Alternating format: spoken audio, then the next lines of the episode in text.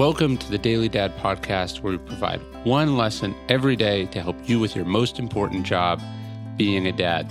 These are lessons inspired by ancient philosophy, by practical wisdom, and insights from dads all over the world. Thank you for listening, and we hope this helps.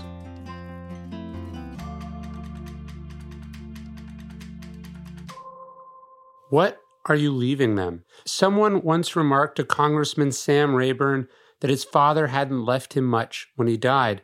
Rayburn was quick to correct this mistake. My father, he said, gave me my untarnished name. Harry Truman would say something similar to his own daughter. The question today is what are you leaving to your children? Yes, you work hard. Yes, you've put some money aside. You may even cover those life insurance premiums. Perhaps you're really on top of it and you and your spouse have an updated will, which not only leaves your kids some assets, but instructions for their care. This is all well and good, but this will be poverty compared to what Rayburn's father left his son and what Truman left his daughter Margaret.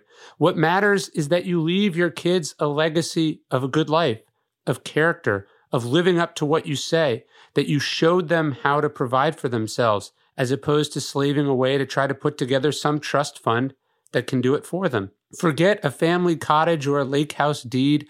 Focus instead on some words, some meaningful conversations that they would never sell or trade for all the money in the world. Leave them a name that means something. Make them part of a family that had a tradition, that had expectations, a sense of duty and obligation.